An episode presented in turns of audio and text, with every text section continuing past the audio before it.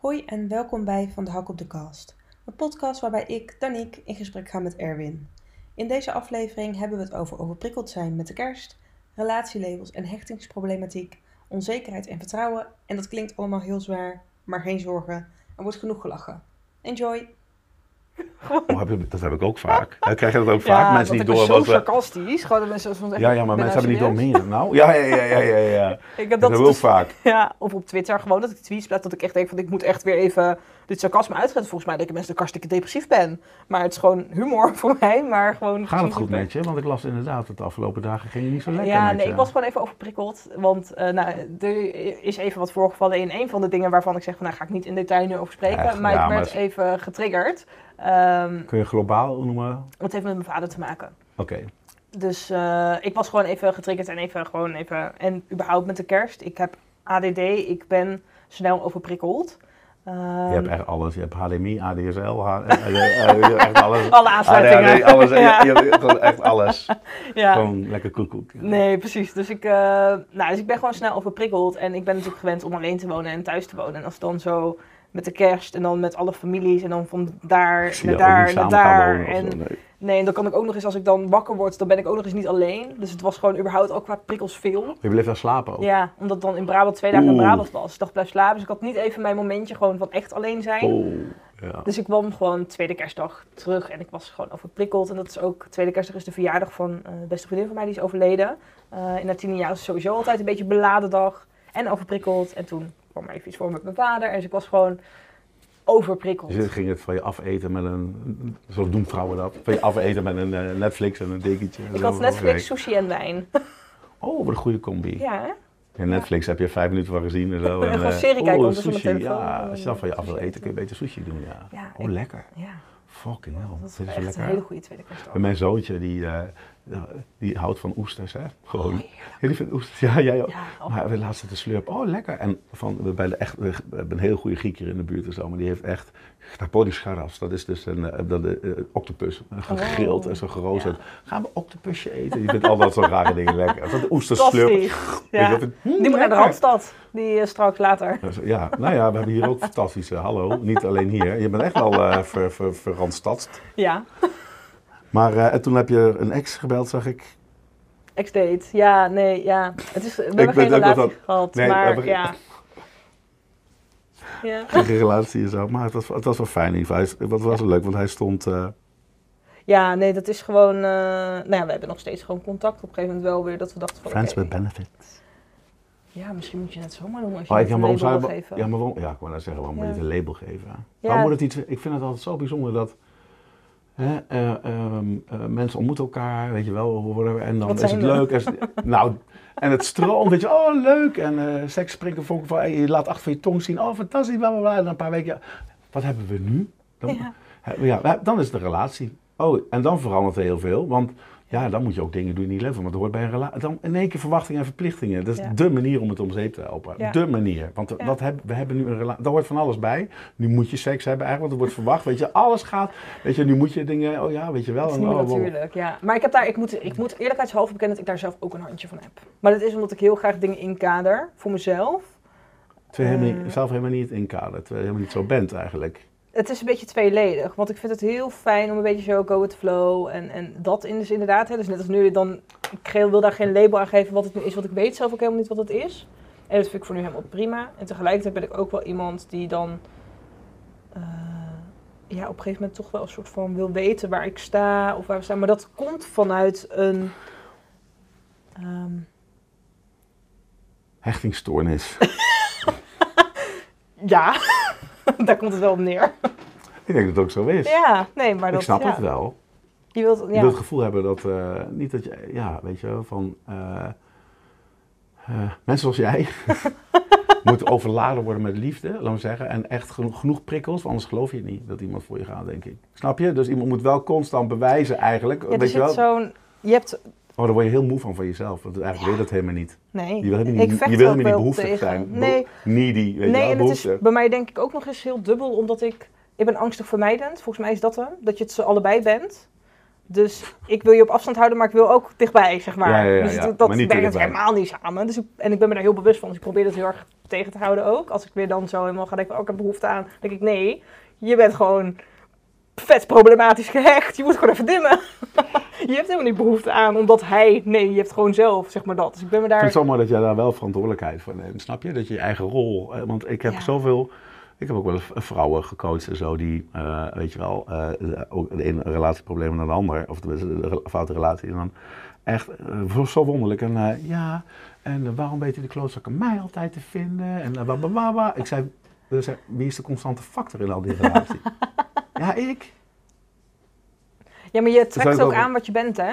Dat klopt. Er is een reden dat tot heden alleen maar emotioneel onbereikbare mannen date. Maar, absoluut. Ja.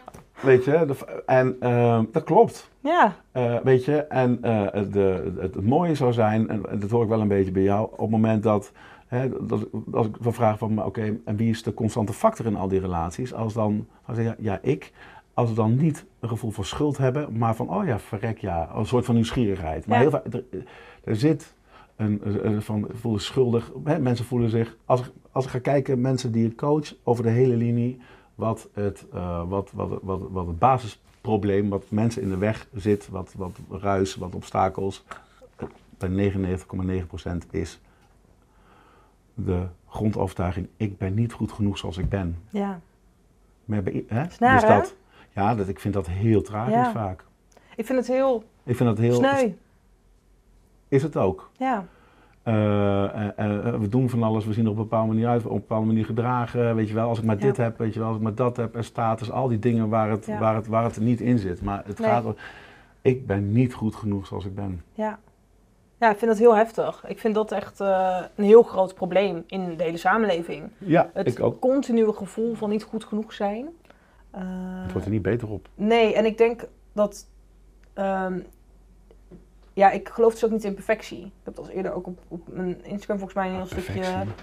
Perfectie bestaat niet. En dat is dus ook wat je kan altijd... je hebt natuurlijk zo, wat zei het net al, met al die rollen die je hebt die je in je leven kan aannemen. Je kan op iedere rol, op ieder vlak, kan je iets vinden wat beter zou kunnen. Altijd.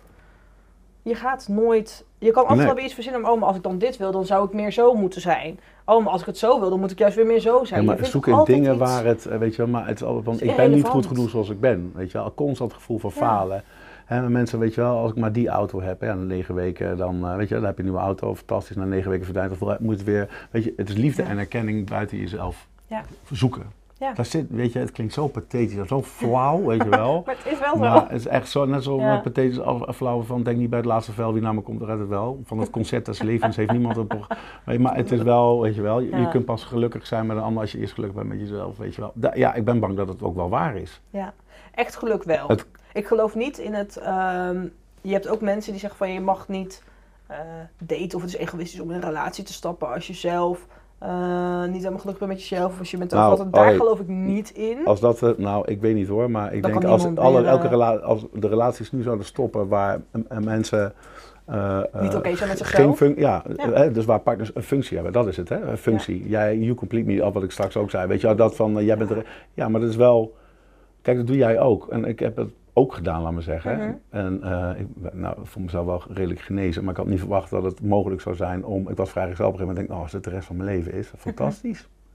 Maar en dat is een hele... En een burn-out met depressieklachten, weet je wel. En zelfacceptatie, weet je wel. Ik bedoel, het blijft een gevecht, maar het kan wel, weet je wel. Dat je realiseert van, maar wacht even, ik ben goed zoals ik ben. Ja. Maar dat is een verandering. Ik denk dat dat het hoogste streven, daar doe je zelf gewoon het grootste plezier mee. Maar hoeveel relaties ken jij met mensen die geen functie hebben voor elkaar, snap je? Maar het gaat er, denk ik, waar ik heel erg allergisch voor ben, is wanneer je geluk bestaat uit het samen zijn. Volledig. En je hebt mensen die zo erg op elkaar hangen. Ja, zo'n symbiose. Die echt niet meer hunzelf zijn of hebben. Ja. Die dus echt eigenlijk heel ongelukkig zijn als ze alleen met zichzelf zijn. Of als ze iets moeten doen zonder hun partner. Die gewoon alles met partner. Ja. Daar kan ik niet zo goed tegen. Ik zie dat Dus mensen krijgen dan een relatie en oh, jij bent zo leuk, weet je wel. Oh, laat ik dit maar niet meer doen, want ik weet dat jij dat niet leuk vindt. Laat ik dit maar niet meer zeggen, want ik weet dat jij dat niet leuk vindt als ik dit zeg. En de ander doet dat ook. Een soort zelfamputatie, weet je wel. Waarbij dan een goede relatie wordt er beschreven als partners die elkaars rode knoppen zoveel mogelijk weten te vermijden. Snap je? Wat gebeurt? De oppervlakkigheid neemt toe. En iemand komt op het werk om iemand te zeggen, oh, ik kan zo leuk met jou praten, weet je wel. Oh, en dat hele, je weer een stukje vindt wat je bij die partner niet hebt. Nou ja, omdat je open en eerlijk bent, weet je wel. En dan begint het hele cirkeltje weer opnieuw. Ja. Oh, je bent zo leuk en dan, huppatee. Weet je, en dat, hoe vaak heb jij, waarschijnlijk heb je dat ook wel eens gehoord, dat mensen uit elkaar gaan en dat iemand dat tegen zegt, ja, ik heb weer zo leuk gepraat met mijn ex, was net als vroeger. Of seks met je ex, weet je wel, was fantastisch, bla, bla, bla, weet je wel. En dan mensen zich niet realiseren, ja, hoe komt dat? Ja. Daar hangt niks meer van af. Ja.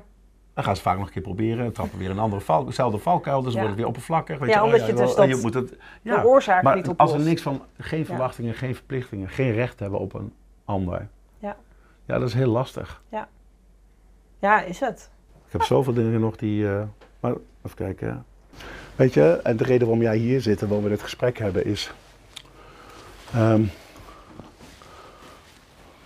al die verdedigingsmechanismen, overlevingsmechanismen, weet je, al die dingen die je... Ik haal jou er wel uit. Snap je? Je komt bij mij echt over. Ik ben ook echt. Oh. Ja, je bent gelukkig geen denkbeeldig vriendje of zo, weet je wel. Toch weer dan die angst van, oh, als dat maar niet verkeerd opgevat wordt.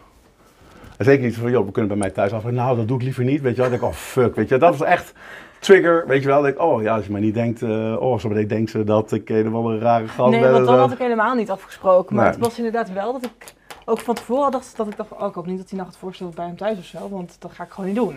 Ja, voelt een beetje als de volwassen versie van 12-jarige meisjes die een DM krijgen van een professionele fotograaf met, oh, ik wil wel gratis foto's van je maken. Ja. Dus zo... Dus, ik dacht, vind ik altijd heel belangrijk dat mijn intenties, weet je wel, dat ik echt enorme behoefte heb om tegen het overdrevene aan, weet je wel, ik ben ongevaarlijk, weet je, ongevaarlijk, weet je wel, dat vind ik, weet je, dat, ja. Nee, en ik geloof dat ook wel, maar ik... Integriteit vind ik belangrijk, weet je wel, dat vind ik echt heel belangrijk. Nou, ik vind het ook prima. Ja, maar het is zoiets... Je blijft een onbekende man, dus voor het eerst dat ik jou zie. Dat ik iemand thuis uitnodig is heel wat. Hè? Dat is mijn privédomein waar ik woon met mijn vriendin en met mijn zoontje, weet je wel. Dat is echt, ons huis is echt wel, we nodigen niet heel vaak mensen uit ook. Mm-hmm. Kun je nagaan, weet je wel. Dus nou, ik vond het voor mezelf, in ieder geval iets zeggen dat ik mezelf comfortabel bij voelde. Ja, nou dat was fijn. Maar het was dus ook niet omdat ik het gevoel had dat dat vanuit de slechte intentie kwam, maar... maar het voelt in iemands privédomein is ook anders, weet je wel? Dan voel je misschien wat meer opgelaat, mensen. Dan is de gelijkwaardigheid er misschien niet of zo. Ja, kwetsbaarder. Het is, snap ik wel. Ja, en gewoon zwart-wit geslagen, gewoon, ja, onveilig gevoel. En niet omdat jij mij een onveilig gevoel gaf, maar ik denk dat ik ook wel een handje van heb dat ik soms vanuit naïviteit altijd de goedheid van de mens wil zien. En soms dan heb ik een onderbuikgevoel van, het moet paranoïde zijn of wat dan ook. Dat ik van, als daar niet verkeerde intenties achter zitten, doe ik maar niet. En dan ga ik dat gevoel bewust negeren dat ik denk, ja, maar dat is gewoon omdat ik paranoïde ben en het is helemaal niet zo. En als je dan de deksel op je neus krijgt, dan, nou ja, ontzettend. Heb je vertrouwensissues, mensen, in het algemeen, denk je?